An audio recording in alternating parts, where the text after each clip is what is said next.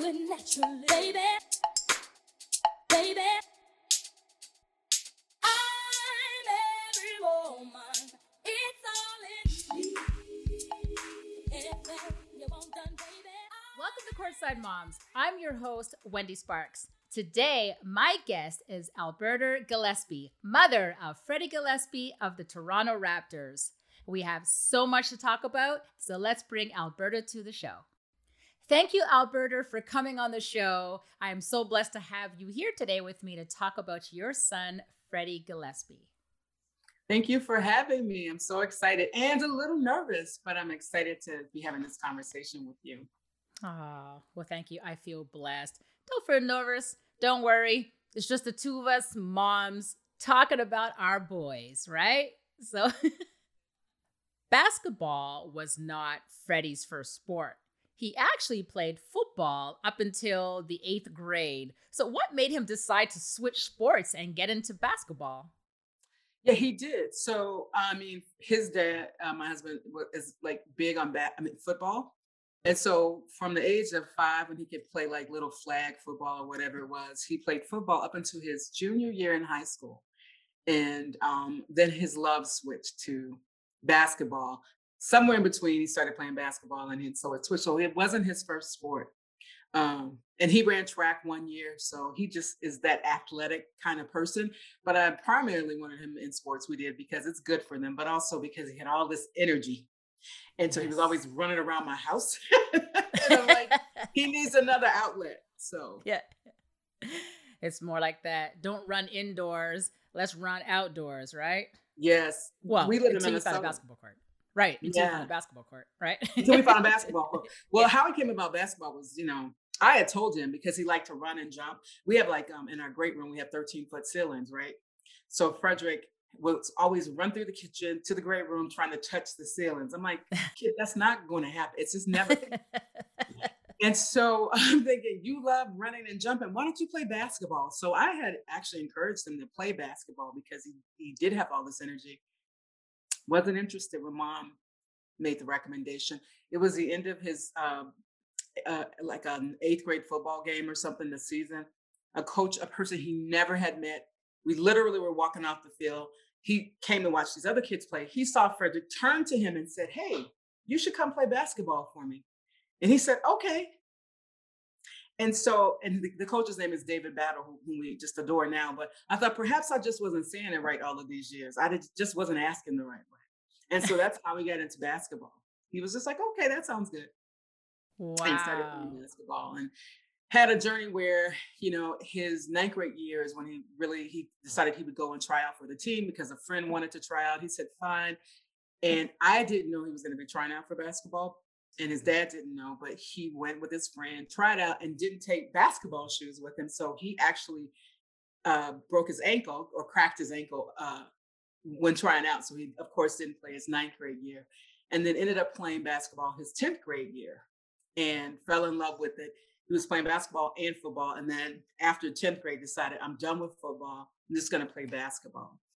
And then at the, and we had never done like here in the States, AAU is a really big thing for basketball. So we had never done that. Um, so at the end of his 11th grade year, he decided, okay, we're going to do this AAU thing. Um, and it was in one of his last games of the season in high school. He actually tore his ACL. So Wow. yeah, it, it was crazy. So he began his senior year with um, healing from a torn ACL injury and uh, got a little late start start senior year, but ultimately did get to play. And you know, never had thought about playing. He had never thought about playing at the collegiate level. Right. And and so, but he the more he played basketball, the more he fell in love with it.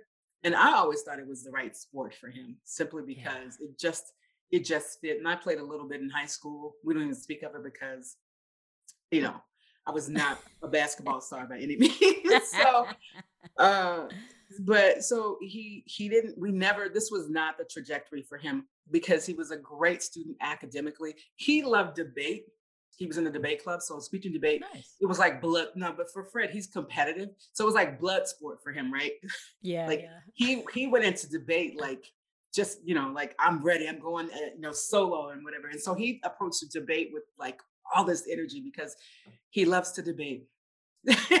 so and everything. Asked his dad and I. It's like, okay, it's not up for debate, Fred. So, um, but so went into, you know, he had debate, he played, he did that, and we just thought he'd go off to a school he that was a good academic school. He'd play basketball at that, which was a D three school. And then, um, as, as he said, he thought he'd get basketball out of his system. He's like, I'll just go play at this D3 school. It's a great academic school, and then maybe get it out of my system. And that never happened. And I knew that that was never going to happen because I could see him falling in love with this sport. And Right. like, and so he just fell deeper and deeper in love. And we made this transition to from D3 to D1, which Yeah, was quite a leap. Right. So just to go back a bit, um, Mhm. because he missed the AAU circuit, um, and then went to high school, then at that point he wasn't getting any Division One or two offers. Hence Carleton College coming Mhm. in. Eventually, though, through his determination, how did he get noticed uh, and end up at Baylor in Division One? So I am a Minnesota Amateur Sports Commissioner and had been for a Mhm. little bit. And so I sit on the board with people from various, you know, backgrounds in sport. And one of them happened to be a person by the name of Al Nuness, who is a legacy here uh, in Minnesota and beyond in basketball. And so I just like Al, I got this kid, and I'm like, I'm a pretty good judge of talent, but you know, as a mom, you think Yeah. I may think my baby's so special and he's just the greatest. And so, but and so I I didn't want that to be, you know, my my my thoughts of him Right. being colored by me being his mother. So I asked Al to take a look at him and have a conversation. And so Al, I, I had sent him some footage of Freddie in D3. It was just a clip of where I think in the first like few minutes he's he's dunked on a few people. He's, you know, blocked like three or four balls and, and the whole deal. And I sent him this clip and he's like, Well, yeah, I'll meet with him. So he sat down, had a conversation. He's like, Nope, he's got it. He's like, and it was just amazing. He was able to assess. So he had a son at the time that was coaching at Ba- Baylor University. Oh. And so sent him this clip and he was like, and talked to Coach Scott Drew, who's the head coach. Coach, he was like, Scott, you got to see this guy. So when Scott came to town to recruit Tyus Jones at the time, who's mm-hmm. currently in the league, he stopped to say hello to Frederick. And we, the rest is history. It was like a whirlwind. Went down to Baylor. Baylor, Baylor is like, look, we can't give you a scholarship at this point because we've given all of those away. But if your mom and dad, my husband and I went down, if they'll support you for the first year as a walk on, we'll give you an opportunity. Right. And so all I, I used to tell Fred this all the time. I said, you just got to have mus- mustard seed faith. So if you got mustard seed faith, you can do this. And what I told the coaches at the time, I said, you know what? I'm never going to say he's the most talented player because there's some talented guys on this team. But what I can guarantee is there's not a person in this gym that will ever outwork him. And of course, when I talked to Scott Drew and some of the coaches, they're like, yeah, that's what every parent says. It was like, but you were really right. Because I, I went back, I said, I told you no one will ever outwork him. And um, he was six nine at the time with a seven, six foot wingspan. Oh wow. And and um, the coach at Baylor, Scott, always said, he said, you always want to give a guy like that at least another look, right? so, so all of that, he went in as a walk-on. He was there. He had to sit out for a year. It was really a challenging time for him making that transition yeah.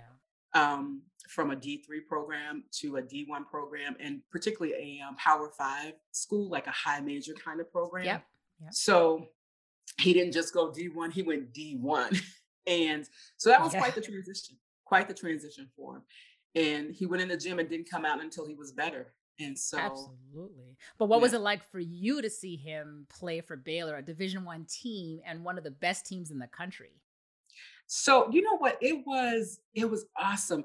It was awesome to me because as a mom, you want them to do what they've been called to do, what they've been purposed to do, what brings them joy.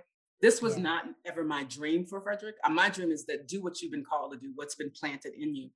And so um so we were just really happy to see that happen for him. But I was really just uh, overwhelmed with gratefulness simply because I knew how hard he worked. That's right. I knew if he could have gotten a mattress and slept in that gym at Baylor, he would have.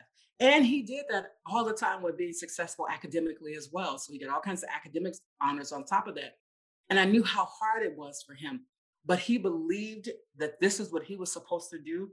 He looked at the television one day, honestly, Wendy, he was at Baylor. I mean, he was at um, Carleton because I, I really wish he had gone to some other school. I love Carleton academically, but I knew that they would never meet this desire that he had for basketball. Yeah. Of course, he didn't listen to me, but I don't hold it against him.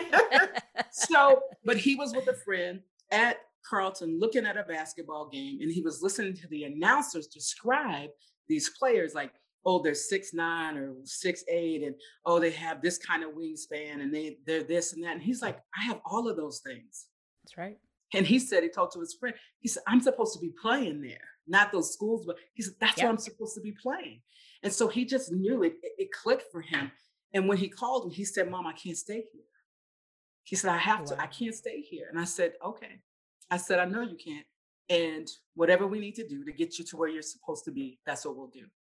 So, And so he is- saw it. Amen. So he, He saw it, he felt it, he knew He knew. that I don't understand why I'm here and other players are where I should be at. I mean, you look at Baylor, I mean, their record at the time was 26 and 4. They were said to be favored to possibly win the NCAA title before it was all canceled because of COVID. yeah. Yeah. But that, yeah, that's not where they were when Fred got there. So that happened during his tenure there. So when he got there, um, at some point he told Scott Drew that they were going to win a championship, and so he could he could feel that, like right, um, and he believed that they had a championship team. And so the the first year that he started to play, uh, I mean, they did really well. That fir- you know they did really well, right? And so and then that pandemic hit. So he went from you know being a walk on to then actually being eligible to play to not getting playing time and all of the stress that that brings, right? Mhm. To the guy that started before him getting an injury, and then that injury is what opened the door to Fred to play. And we, you know, so he ended up playing. It's like, but what are you going to do with that? You, you know, you, your opportunity is here. Make the Yeah. most of every opportunity. And so that's what he did. And um, you know, started every game his senior year, and it, they were having a phenomenal ride. They were number um, one in the nation for five for five weeks, Mhm. which was probably like one of the longest. They were the only team to have been number one for five weeks during that that year, which was I guess last year. And um, the, it was believed that they were going to go and win that national title. And then March came, and everything to it came to a screeching halt. So, Yeah. And it was heartbreaking. It was heartbreaking for Well, so many. Yeah. Yeah. And especially for him, where he just works so hard and he finally gets, you know what I mean, on this stride. And then all of a sudden, you know what I mean? It just stops for him again. again. Yep. It was it was it it it just was one of those things I'm like, okay, even I because I was literally headed to the Big 12 conference uh their playoff, you know, it's not that Right. far. So I was gonna drive down and I get this call and he's like, Mom, have you left yet? And I'm like, Yeah, just got in my car. I'm on my way down. He's like, Stop, turn around, don't come. I was like, Why? He's like, It's not happening. And he said, I think they're gonna cancel everything. And so it was so devastating for that entire team. It was so heartbreaking for them. And then when there's a mom, you you're like, okay, I, I honestly was like, he's like, I'm gonna call you back. So when I hung out with him, I was in tears. I was in tears for him because he had worked so hard and sacrificed so much and moved literally across the country to pursue something he believed he was he's destined to do and called to do. And he had worked, worked like nobody else I had ever seen. He has an incredible work ethic. And then it didn't happen Yeah. and there was and it probably never was going to happen because he was a senior and he right. was not definitely he was not considering staying beyond that so to see his in, his senior year kind of end that way um it was it was really challenging and so he's like yeah i'm not coming back I mean, he had already you know he had Yeah. earned his degree he's like i'm not coming back and so to see that dream of winning that national championship just kind of slip away and we knew it was never going to happen for him was really challenging Yeah. So, what were his feelings now about entering the draft during such uncertain times? So uh, being in a draft during a pandemic is I, I don't know how it is normally, but it was really quite a challenge because we didn't even know if there if there would be basketball because at Yeah. that point the NCAA was really following the NBA, and so the NCAA was just like, uh, we're not doing these tournaments because the NBA has shut down some things. So we didn't even know if there would be a draft, would there be an NBA season, and, and if so, what would that look like? There were just so many questions and no answers. So really, just trying to figure out would there be a draft? And so the draft that normally happens, of course, didn't happen. It wasn't until August that they Yeah. actually had a draft. And so that was quite a process. I think going through the draft, and I'm sure you know this because you've been in the Oh, yeah. normal, in a normal time, I can only imagine. And then you throw a pandemic on top of it. So it was just uncertainty on top of uncertainty um, about what would happen. And so for him, I was like, you just got to stay focused Yeah. because whenever it happens, whatever it is, you just have to make sure you're ready. Yeah. So his goal was to just stay ready. He was so he worked out for six months nonstop because he knew he believed it's going to happen at some point, and when it does, I want to make sure I'm ready for it. So he went into the gym. He went to Miami. He trained, and he didn't miss a day of training. He was never late for a day of training um, until the draft actually happened. He stayed in the gym, improving his game. And I applaud him once again because that incredible focus and work ethic. You know, he knows I, I was the first person to ever fire Fred. So, Yeah. right? Uh, because I have my own small, I know he probably hates that I'm going to tell this, but so I hired him and his sister and my niece one summer because I, have my own business to, to, to just do some tasks for my, for my business. And they, you know, they were, they didn't really do them. My niece did. So she got a paycheck. My two children decided it's mom. We're Oh, going to that's slack. So they got a pink slip. And so, uh, and so, but you know, ever since then, he has had this, I mean, really incredible work ethic and this focus. And so that helped carry him through the pandemic that, you know, and it was very difficult. I won't say it wasn't because just that, again, that uncertainty of like, I don't know what my future holds. Right. And then add to it the other devastation on personal levels, seeing people we know who passed away from COVID and those types of things. So it was just overwhelming. But he stayed in the gym and stayed focused. yeah, there was a lot of things going on um, in 2020. Yeah. I can only imagine the confusion um, amongst everybody. Like you, like you said, Yeah. everything was uncertain, and there was just no answers. No one was able to say, "Okay, this was going to happen in a month." You just had no idea if it was going to happen and if it ever would. Like you know what I mean? It was Yeah. just. Um, but for basketball, were there plans in place for either outcome? Once once you figured out, okay, there is a draft. Were there plans in place for either outcome, whether he got drafted or undrafted? So I would love to say, yes, there were plans in place. But truthfully, this is what we learned about the whole agent process. Yeah. right? so that's been quite a learning. So I will just say this: um, the agent he had when he started the process is not the agent he has now. Yeah. And we really did learn, even with me being involved as I am in, in, in politics and being a, a sports commissioner, I still don't think we were prepared for how to deal with some of the, these folks who are in this business. And so that was really the learning for us. And um, so I would say there wasn't a, a real clear plan, and we found out various reasons why. And that was really hurtful for him as well, because to think that somebody would use your talent for their own gain, he's like, Mm, that's my work. yeah, And so um, that was really kind of painful, but it was a great, I think, lesson to learn. It was a bought lesson and a, and a difficult lesson. But what he learned is that you may like someone, but you have to stay on top of the business part of it. You can't trust them with with with your business, with your right. And he did. He's you know, 22 at the time or whatever, and it's a pandemic, and so there wasn't a clear plan um because the agent when he asked the agents okay now here's what what's our next step he didn't have an idea of what that would be. So needless to say that agent got rid of him and then we went about devising what would be the next step because we didn't know what the g league would look like because Right. last year the g league was not all the teams we didn't know which teams would have or wouldn't have. It was again such uncertainty so that that did happen he ultimately went to the G League and was drafted second, I think, in the G League, which was great. That was a boost for him, and had the opportunity to go play in the G League, which was good. And um, right. Well, well, before we get there, he was undrafted in the Oh, yeah. 2020 NBA draft. So Yes. just to go back a bit, just so people understand, like tell us about your draft process. Like what happened draft night and what were your expectations?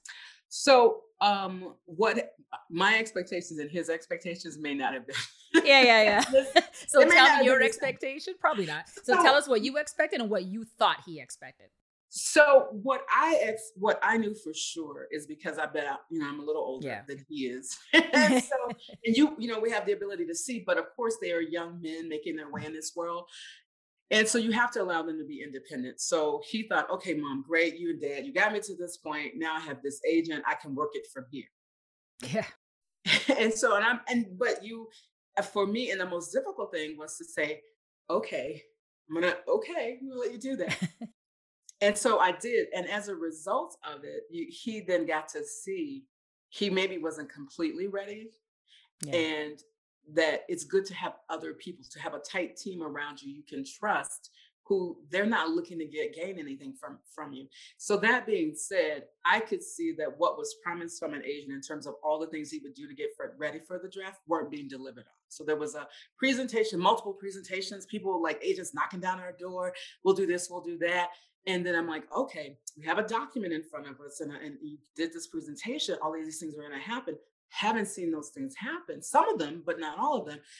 Fred went from being on the draft boards, you know, second round, to not being on the boards at all. He just kind of like disappeared for six months.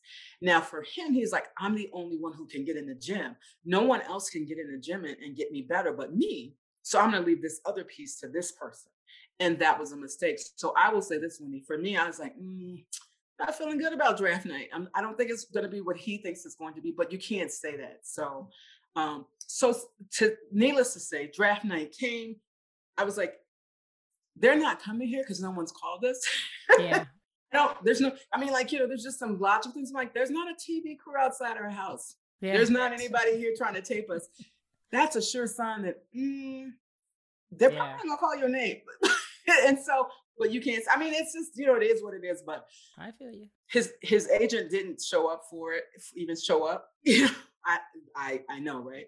Um, so there was a person who was working with us who showed up, but that's a whole other story. And I'm like, that's so you know, we we turned on the television. I really didn't want to watch. I was like, and I don't, you know, I'm like, okay, we're gonna have to watch. We're sitting in the living room, you know, you hear the names called, and at the end of the night, when it's done, his name is not called. He's devastated. But I think at some point at the night, he knew that this was probably going to happen. And so it's devastating because then that's another dream that I'm like, that there is no possibility that you'll ever have that moment again. Yeah. So he had a dream of, he had worked hard for it, of having, hearing David Stern call his name. And I think there's so many young kids, you know, out there, young who or young boys who are in this sport, you know, they have that idea that someday my name will be called, particularly if they, they get serious about it, like Fred did, and I'm sure, you know, like your son as well. That moment where, you know, it's like your name is called and you go to a certain team. And and so that didn't happen for him. And that was yet another moment. I'm like, that's never gonna happen for him. And so you can't go back and you can't go back and get that moment because that that's done. And so that was really sad for me to see him feel that because he thought I worked really hard, but you also made some decisions not intentionally and you trusted some people that maybe you shouldn't. And not to say that those people could have got him drafted, but certainly you shouldn't fall off the draft boards, right? Yeah. And so he learned from it, but it would talk about a difficult, you know, a bought lesson and a difficult lesson. It was hard to watch him go through that. It was hard to see him think, you know, I did all of this work and, you know, was it all in vain? And particularly because now you have a team that didn't have a real plan. Yeah. And so So, how important would you say, and um, how important would you say is uh, an agent? Like, like you know what I mean? Like, an agent is very important, but for you as a parent, how important do you think it is to have a, a good agent implemented in your on your team? it is priceless. Yeah. I would just say it is so important. Um, I, is I can't even find the words to express Mhm. how important I think it is, uh, or that I know it is. And so having people who are trustworthy and then understanding this business, because you know what, the way people are kind of connected and intertwined in this business was new to me. I'm gonna tell you. I was like, oh, okay, oh, oh, okay, that's how that works. And so it is so extremely important. And one of the things we said, I always said to the agents, is that what I expect is an agent that works as hard as he does. Yeah. That's it. You have to work as hard as he does because if he's in the gym night and day, then you got to be out there making sure that you're you're doing your part. Yeah. And so I think they didn't understand understand what that meant. you know, so um I, I don't know. I, I I I try not to speak about that, you know. yeah. I I because that's not it's not the I, I try to figure out, I'm like, Fred, what can you learn from it? Right. And it is Yeah. painful.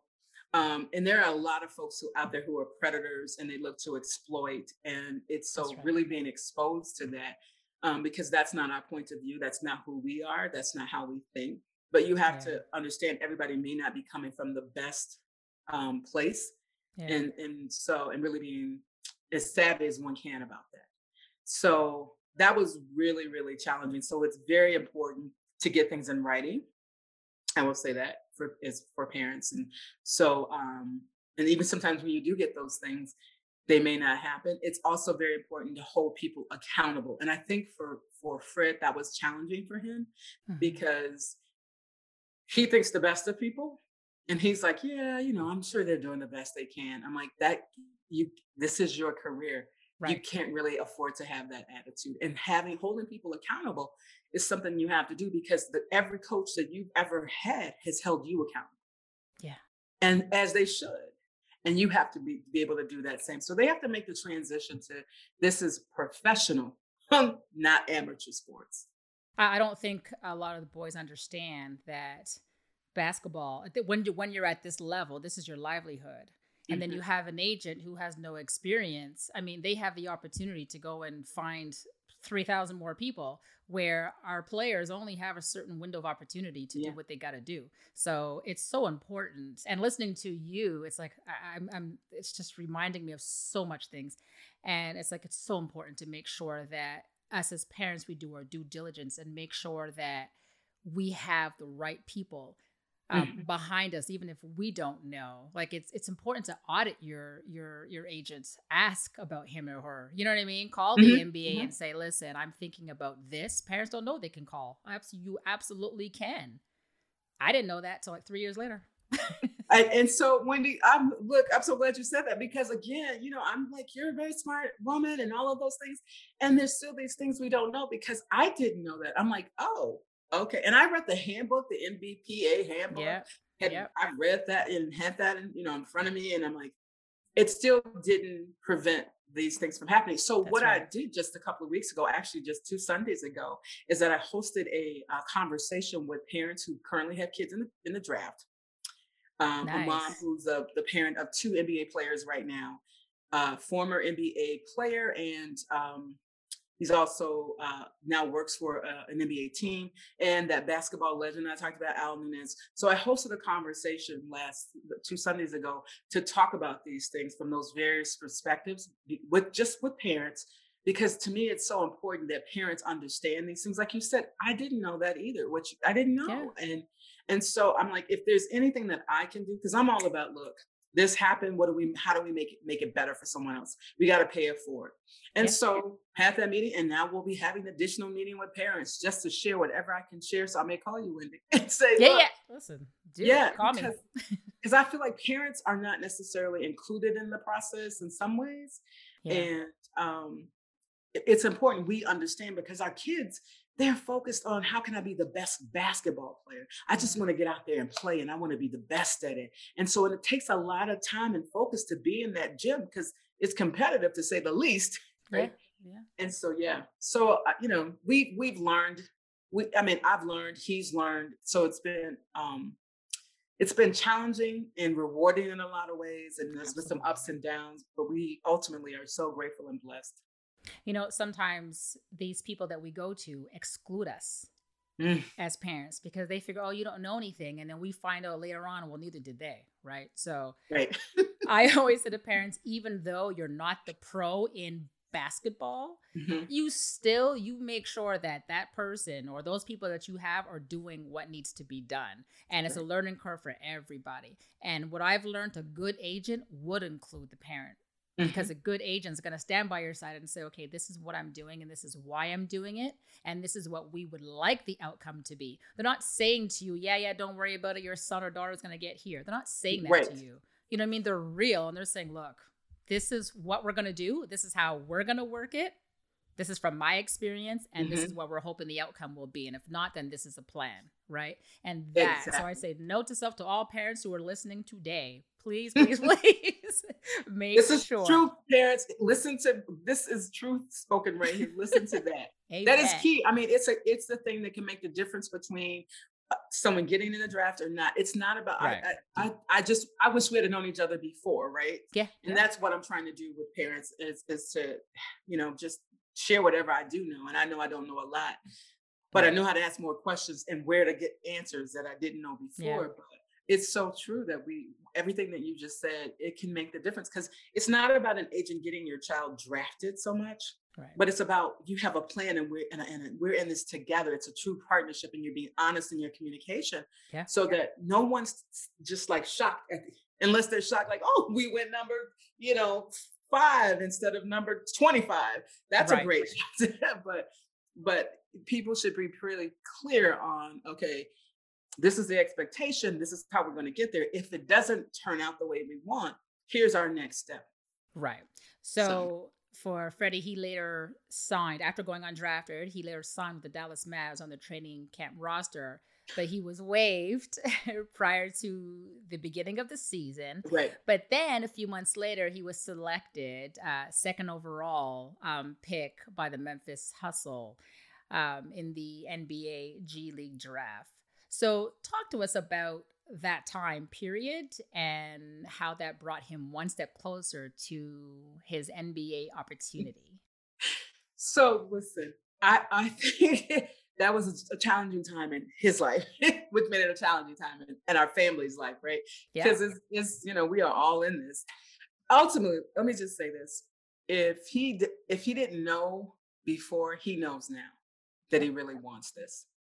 Because it really is like, are you gonna stay in here and fight, or are you gonna call it quits? And the, you know that's that's your only option.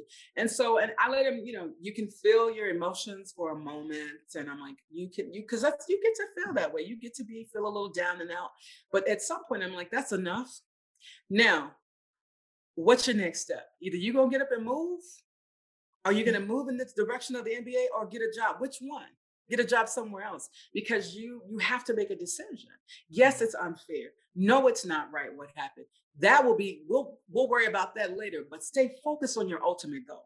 Yeah. And so Frederick, of course, you know, he was hurt, but the good thing about him, he is so resilient. So he got back up again. He's like, he couldn't give it up. And there was this, then that becomes the option of should I go overseas, right? Mm-hmm. And do overseas because I don't know about this. And so, and overseas is a great option. Like, choose which one.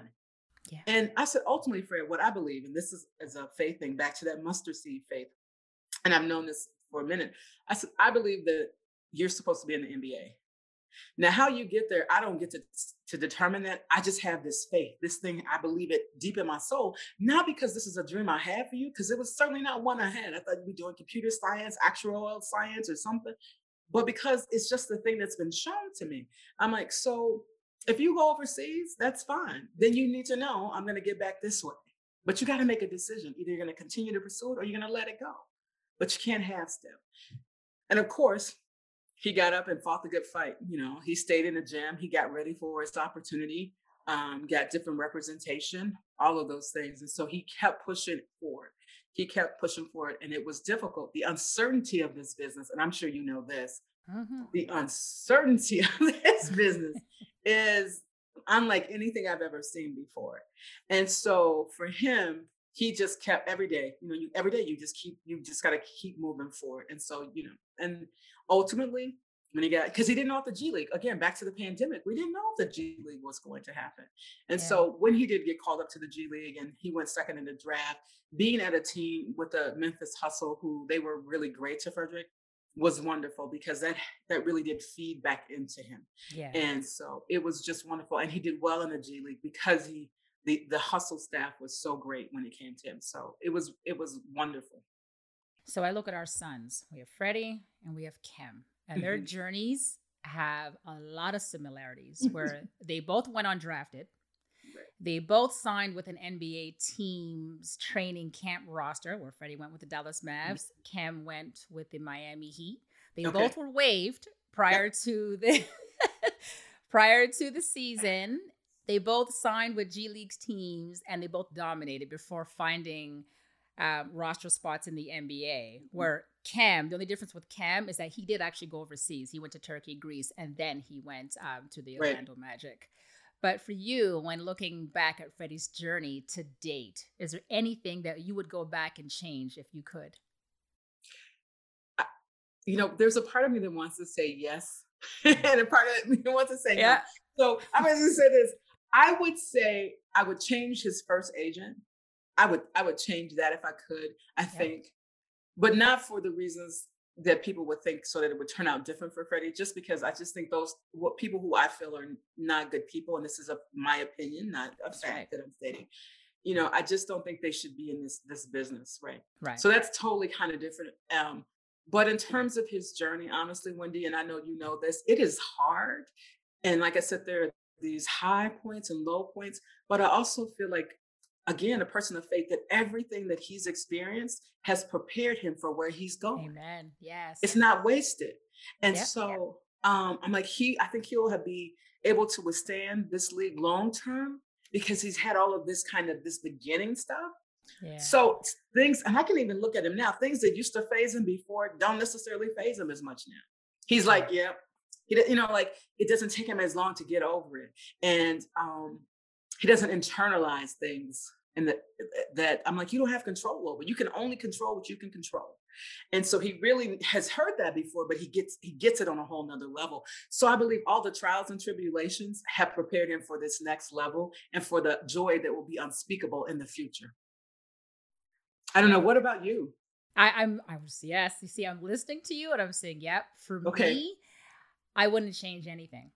And you know, at first, of course, you want to say as a mom, of course I wouldn't change. I wouldn't change everything. I just want him to be like, you know what I mean? In the NBA, drafted, you know, between first and ten, you know what I mean? But really, that's not what mm. happened. And I truly believe it didn't happen for a reason.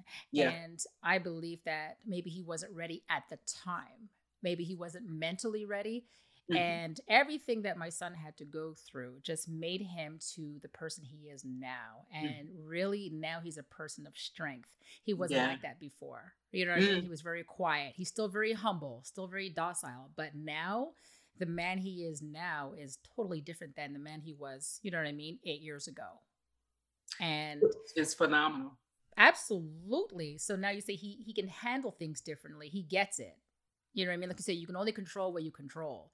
Where eight years ago he was losing his mind. Now he's you know what I mean? Now he's like, it's okay. I, I got this. It's all right. Now he thinks, okay, if this is gonna happen to me today, what can I do to make it better later on? He wouldn't have been able to do that had he made had, had he been drafted years ago. He probably would have been very immature. Mhm. So I'm blessed that he had that maturity process by playing, um, by getting waived by the Miami Heat because you know it just made him strong. Mhm. Um, then he went to the G League and he was sitting there saying, "Wait, I'm making this little bit of money doing what I love, and I know there's more potential. I know I got this. I know I can do better. Let Mhm. me put myself in a different position." And he did. He went overseas, and he was like, "Hold on a second. You know, I can do this." And then he went, Right. you know I Turkey, and then he went to Greece, and he was like, "I can make money here doing what I actually like," which he didn't like at the beginning. Like Fred, Cam only started when he was 13 years old. So, and he played football too. Oh, okay.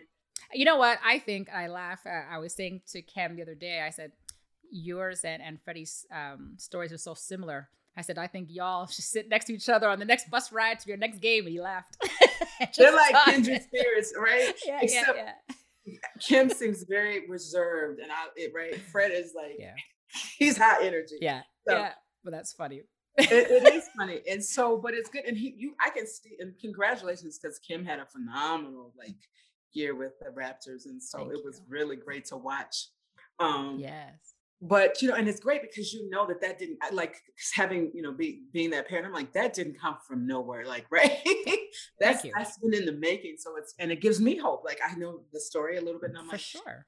and for Fred, it's like okay, you know, he shows um other you know young folks out there this is possible. All things are possible. And so the path may be different, but the possibility is still uh, the same. So I love that. Um, yeah, and Fred wouldn't have been. I agree. I think this was the thing that helped him grow up, and Mhm. he now minds his business differently. You know, he knows I got to be in the gym and, and the, do the business part. And even going to Carleton, Carleton was an awesome school, but I didn't think it was going to meet that thing he had.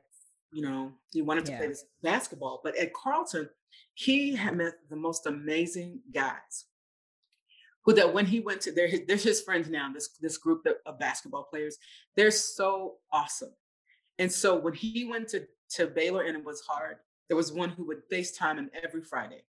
Really? to yep to say it's okay you're gonna be okay you're gonna make like right and there's another one who would do some things you know they would do these group messages just to make sure he was gonna be okay. He would have never met those friends had he had never had that experience. And so you know it's it's divinely ordered and we just have to trust trust the master and not worry about the plan. That's right. So- Everybody, everybody that you meet in life, you can really learn something from, whether it's good or bad, right?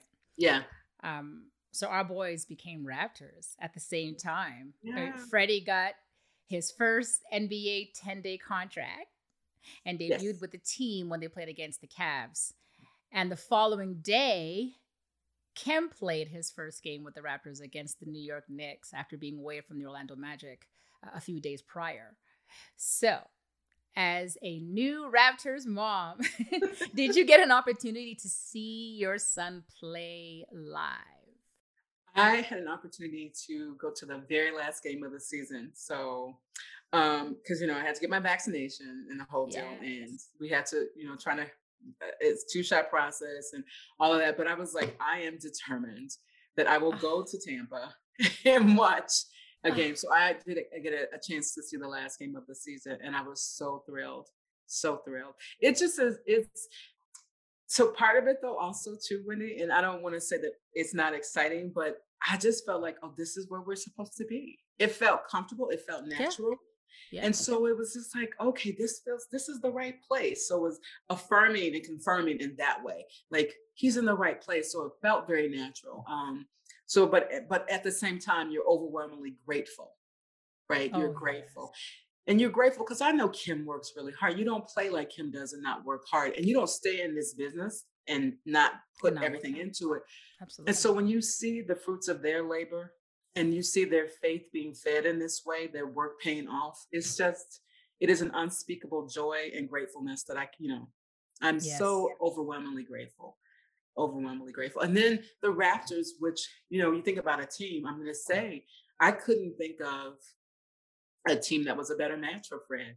He got there, he was like, yes. I, I feel like they really do want me. They like me. It's such a great culture. He liked the people in the locker room. He was just elated with, you know, just the culture.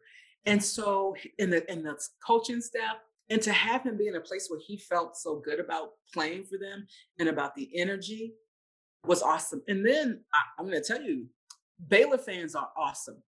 They're just awesome, right? But um I was like, look, the Raptor fans and the Baylor fans, they these are like really good people. so I just, I'm serious. I was like, I was so, I was excited. I'm like, it's good in the locker room, outside the locker room. The fans are great, and and then you've invited me to do this. It just was a really good experience. Being in a good place, you just want him to be in a great place. Where, and Fred felt like he could it, his oppor- what he there was an opportunity to demonstrate what he could bring. right. There was no predetermined, you got to sit over here in the corner kind of thing going on. And that is to have an opportunity because I'm telling him, always make the most of your opportunity. But if you're not given one, it's challenging. But at the Raptors organization, he was actually given that. So, It's so funny you say that because it's the same thing with Khem. He said the same thing. He said, you know, they make me feel special. They make me feel Mm. like family. And yeah, you know what I mean? It's the same thing he said about the, the locker room. You know, you're there and all the guys are there together. And he said he just absolutely loves being on that squad. I mean, don't get me wrong, he loved being in the Magic as well, Right, but it's right. just different. It's just a total Yeah. different setting Mhm. now, right? So here you look at Freddie, who started as a Division three player in college, has played his way to a two year NBA contract. Mhm. So, what do you think the Raptors organization saw in him that made them decide to give him the opportunity to prove that he belongs on the big stage? you know, I I hope they saw his his basketball skill because I think he hasn't even begun to show that. Yeah. Um, I think because he came to this late. So, and then when you know you go to a basketball program and you talk about at the collegiate level, the team needs you to do certain things. Doesn't Yeah. mean you can't do other things, but they don't need you. They got particularly at Baylor. Um, as somebody said, we have more guards than Buckingham Palace, right? and so and so we didn't need shooters necessarily, and they were great guards because they they're national champions, right? Yeah. So, so that's not what he needed to do. And so he did what was needed at his team. And so I think when they probably got him in, they saw that and all the things that he could do that don't necessarily show up in the stats. Right. Um, you know, but they saw those things and they brought him there. And then they gave him an opportunity to demonstrate that on the court. And they continue to see the possibilities, right? The that and the potential, and then the skill that's already there, and then what they could do with that. So, um, and I think the other thing, and I'm sure Khem brings this as well, is that, you know, I think they both bring character and good spirit and good energy into a locker room. Yeah. And I will say this to you when Fred went to Baylor and they started to make some changes and some new people came in after his first year, he was like, This is a championship team. When Fred got to um to the Raptors and he felt the energy in the locker room, he was like, you know Yeah. what, this is a championship team.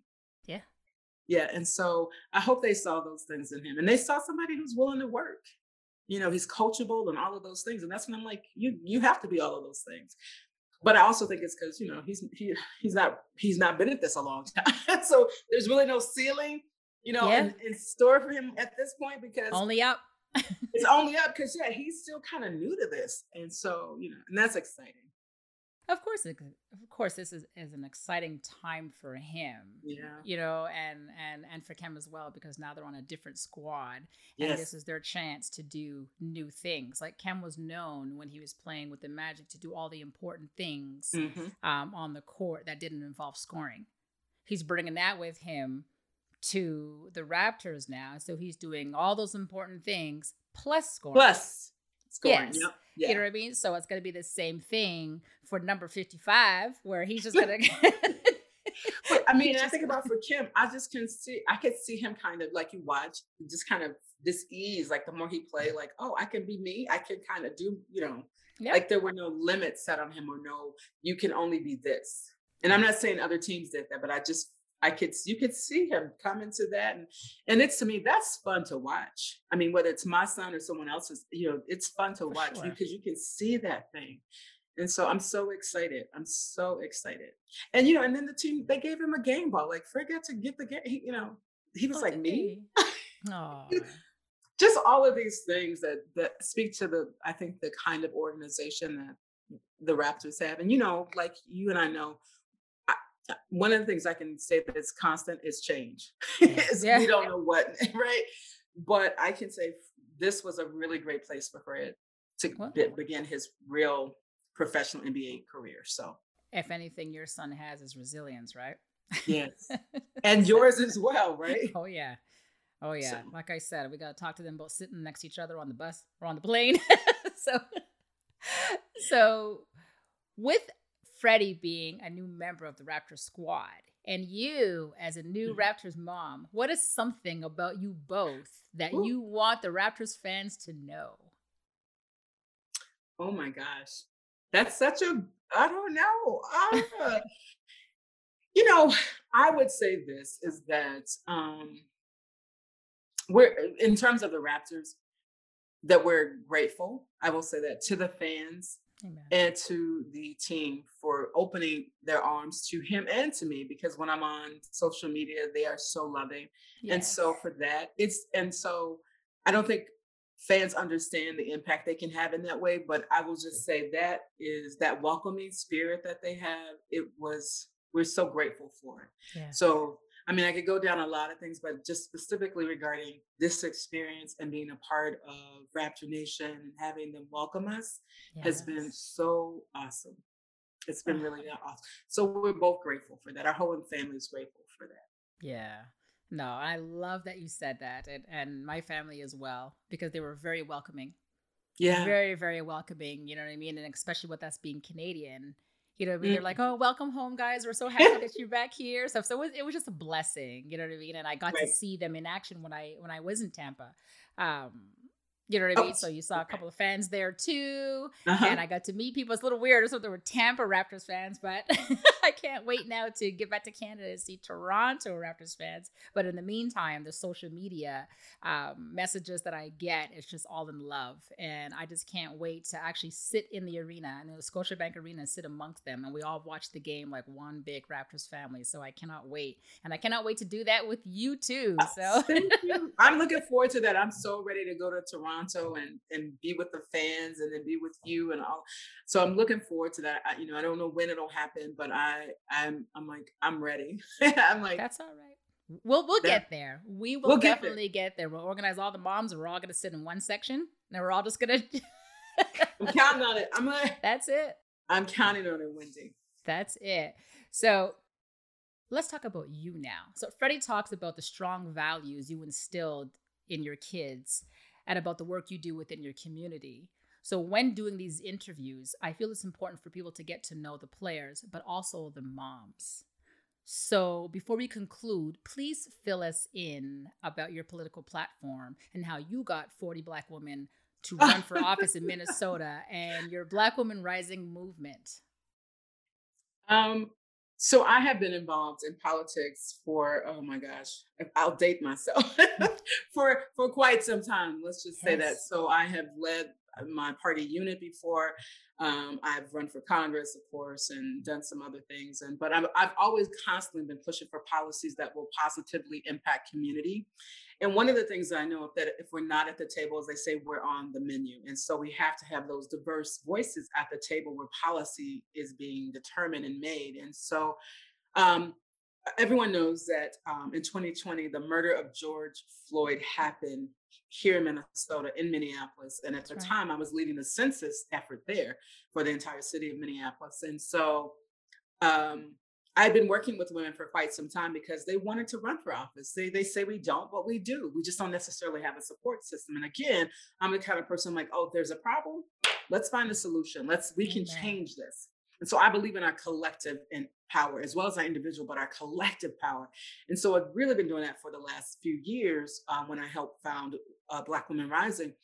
And if you ever saw the, the the tape of this this murder of Mr. Floyd, you'll hear him calling out to his mother. Yep. And so as moms, we understand that on so many levels. Even when you talk about Mhm. uh, when our sons are brokenhearted, we can feel that, right? We can feel Yes. that. And so um, to hear him say, call out to his mother, that was a that was a call to all of us. And so we figured if you're not going to be accountable, then we're going to sit in those seats ourselves and make the policies that will prevent this from happening. And so um, I know some pretty powerful and um, determined women here in Minnesota. And I just started working that network.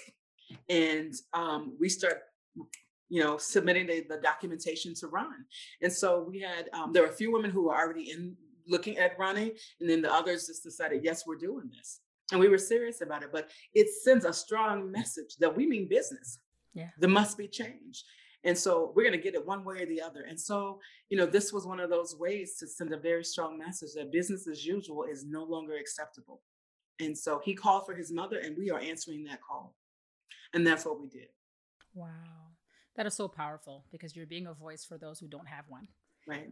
We're doing our best. Yes, yes, and really, I just implore you just keep keep this up. I actually was speaking, um, which we'll talk offline. I was just speaking to um, a civil rights lawyer about you um, earlier. I told him I read about you and I sent him an article about you. So we'll talk about that a little bit later because Okay. I was like, this is fantastic. And, you know, as Black women, we need more of this to push ourselves in the future. And I just love the fact that Freddie, he spoke about that because I knew about it through him. I knew about it through an interview that he had and he mentioned it. And I was like, oh, hold on a second. Let me go look this up. So, I'm and I-. I'm and you know what? And that's beautiful because it just shows that you instilled this value in him that he actually appreciates. Because sometimes our kids, they just listen, but they don't really say anything. Right. And when they do, they don't say it to us, they say Yeah. it elsewhere. So here your boy is talking about that and he and and he is saying, look, my mom does this and this is a great thing. You know what I mean? So I, I'm I'm I'm particularly happy that I learned about you through your son indirectly. So Thank you very much. Thank you for that. Absolutely. So before we get to some fun facts, Okay. tell us what is it like being the courtside mom to Freddie Gillespie? Ah, it is an honor. Aw. It is an honor, and uh, some days it's a challenge. if I'm ready to be truthful about it, but it is, it is, it is such an honor because it's what you say, and I can look at Khem and listen to you, and you know, we put all of this energy into them, and at the end of the day, we really want to have good human beings, raise good human beings, and I know that. Frederick, first and foremost, he's a good person, and then you want to. Have folks who can who can pursue their dreams and be resilient and all of these things but it is such an honor because i've been able to walk side by side with him see all of this energy and that he's put into an effort to pursuing his dream Yeah. and then seeing that happen is like i can't think of anything better because Yeah. i mean and i just get overwhelmed the joy i have is seeing him accomplish what he set out to accomplish and knowing Right. all that he sacrificed to do that the joy is overwhelming so i'm so it's, it's grateful sitting courtside and watching this individual this boy that this man this man child that i love Yeah. accomplish his dreams so Oh, you're an awesome, awesome person. I just you're so Oh. kind thank you. So let us now talk about some fun facts. okay so, what is that go-to dish that you make that he absolutely loves? um i would say chili Oh, I chili love chili. he, yep chili I love chili. You're the first chili answer. Love it. I okay? he likes chili, so Yeah, I I pay attention to the to the answers I get because that that makes me determine which cities I'm gonna visit, who I'm going to go visit and stop by for supper. Yeah. Okay, So- yeah, and I will make you some chili for sure. Because Yes. I'm I'm a southerner originally. I'm from Mississippi, so Yes. um, so it's a yeah. But he likes the chili. He likes the chili. And what is it for Khem? I'm just interested. He said fried chicken when I, I actually had to ask him this because I used to like cook galore and he used to eat everything. But then when he got older, he got picky. So I used to laugh and say, Well, wait, are you did you just eat it because you had no choice? I- okay, I'm glad that's like, not what? just me. I, Yeah. I, I think that's I thought that was just me because now Fred comes home and he's like, yeah, uh, I'm like, you don't seem enthused about it now. Oh, Yeah. well, you know, I think because he's now on a healthier diet some days. Yeah. like, I don't know, Yes. so yeah, chili he still likes no matter what. Yeah. No, Khem likes chili. And yeah, and he likes fried chicken. So Okay. um, other than a basketball, what was one item as a child he could not live without? Hmm. I don't, there's not an item. I will Mm-hmm. say the thing that he could not live without being outside. Awesome. So he had to, even, you know, we're in Minnesota where it gets really, really cold. And during sometimes the winter break, he was just like, "Oh, Mom, can I just go outside and run around the house? Like we got snow up to here. And he, but he just had to, and I'm like, Fred, okay, just put on your snowsuit. Go ahead. I know the neighbors thought we were maybe abusing him, but we weren't like making him run. And he'd go outside and run at the house. If I wanted to punish, if we wanted to punish Fred, we would like, you can't go outside. You didn't That's do this. funny. Outside. He can't live with he couldn't when he was growing up, he couldn't live without being outside and and moving in some way. That's beautiful. Listen, I'm Canadian, so you know it was cold for us too. So, right. but Ken wasn't so much an outside person. No. Okay. Yeah. He so didn't really play video games. Huh? Oh my God, really? Mm, Ken was the opposite. Nothing but video games. But He, he played a few, but I mean it was rare. It wasn't like a common thing for him. So really, eh? Mhm. Okay. Did you have a childhood nickname for him? And if you did, what was it? So um his really his nickname I call him Maurice sometimes, Mm-hmm. and um we the family called him Reese Poo. But Aw. yeah, I know. so it was like Reese Poo. His yeah, so it's Frederick Maurice is his name. He's you know his he's his dad. My husband and him have the same name, Frederick Maurice. So I would call him Maurice or Reese Poo. So Reese is what everybody calls him now, Reese. Love it. Mhm. Okay. Now, I want to ask some tips or advice for other listeners. Okay. What advice would you give a mom who has to deal with a coaching decision that she does not agree with? Mm, it depends on what the decision is. So I've I've had a number of those. and are we talking? Are we saying at the professional level? Yes. Or today, right now. Today. Okay. You and I are sitting at a game, and I'm losing my mind because I don't like a decision that um, I shouldn't say this because it would never happen, but I don't like a decision that a coach made. What would you say to me? So you know what? I think I would, in terms of how we handle those things, much like if my daughter who has a different job when her supervisor makes a decision that i disagree with i'm not going to go into his office i'm not going to call i'm not going to tweet about it i'm not that's not what right because i wouldn't do that because that's her job right right so i think if we look at it as this this is their profession and so we mm-hmm. have to treat it as such like it's a professional workplace even though it's it's a different space now i may have a conversation with my son about it but I will try and always have a productive conversation. Right. So, because, you know, right, something that's going to help him, but not create any animosity between him and his his coach or any of those things, but really have a productive conversation. Because sometimes it's like, yeah, I agree. That wasn't the right thing to do. I agree with you. I yeah. feel the same way. Now, what can you really do about that? What's the right approach? Absolutely. Yeah. Okay. But you know what? And then, and honestly, when and depending on how close we get, I'm like, call a trusted friend, vent that out with your friend, not with your with your professional. I'd be like, Wendy, oh my gosh, you know, right? A exactly. safe space. And then so that you can get it out, but be really careful. Cause you know, we have influence on our our, our children. So well, absolutely. And plus you don't want to be known as that mom who yep. went to the game and just went nuts. Yeah. No, so, no I, I wouldn't recommend it. yeah, yeah. Me neither. Not a good look.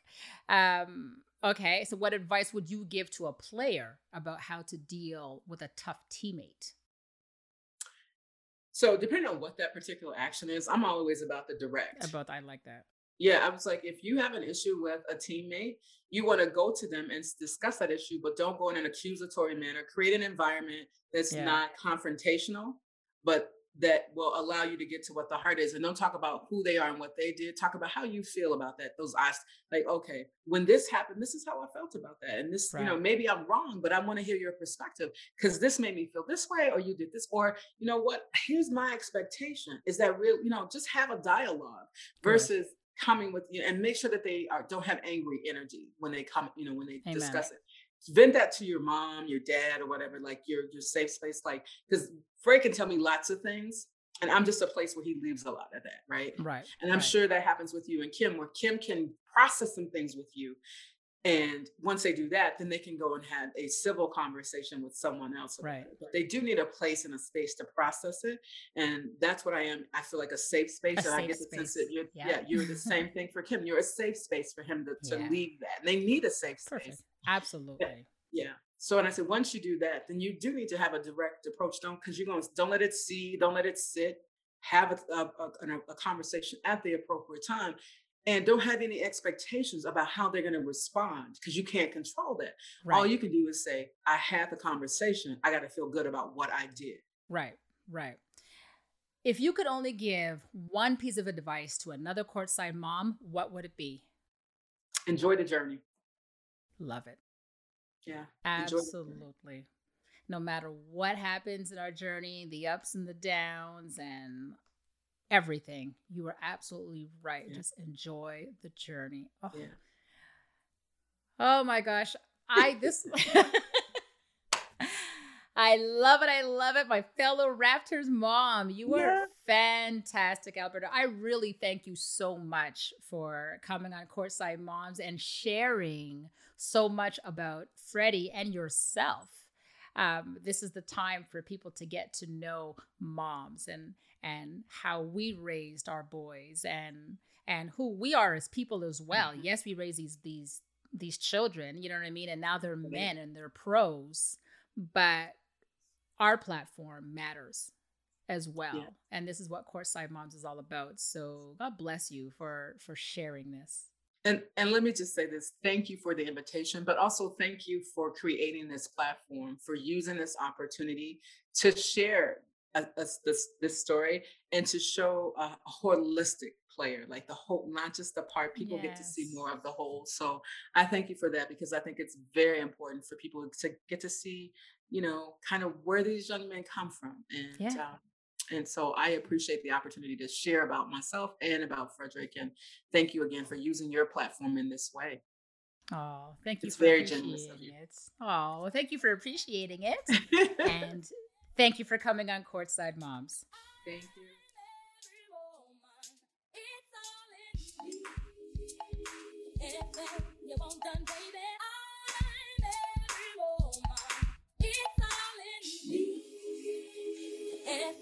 you won't done, baby.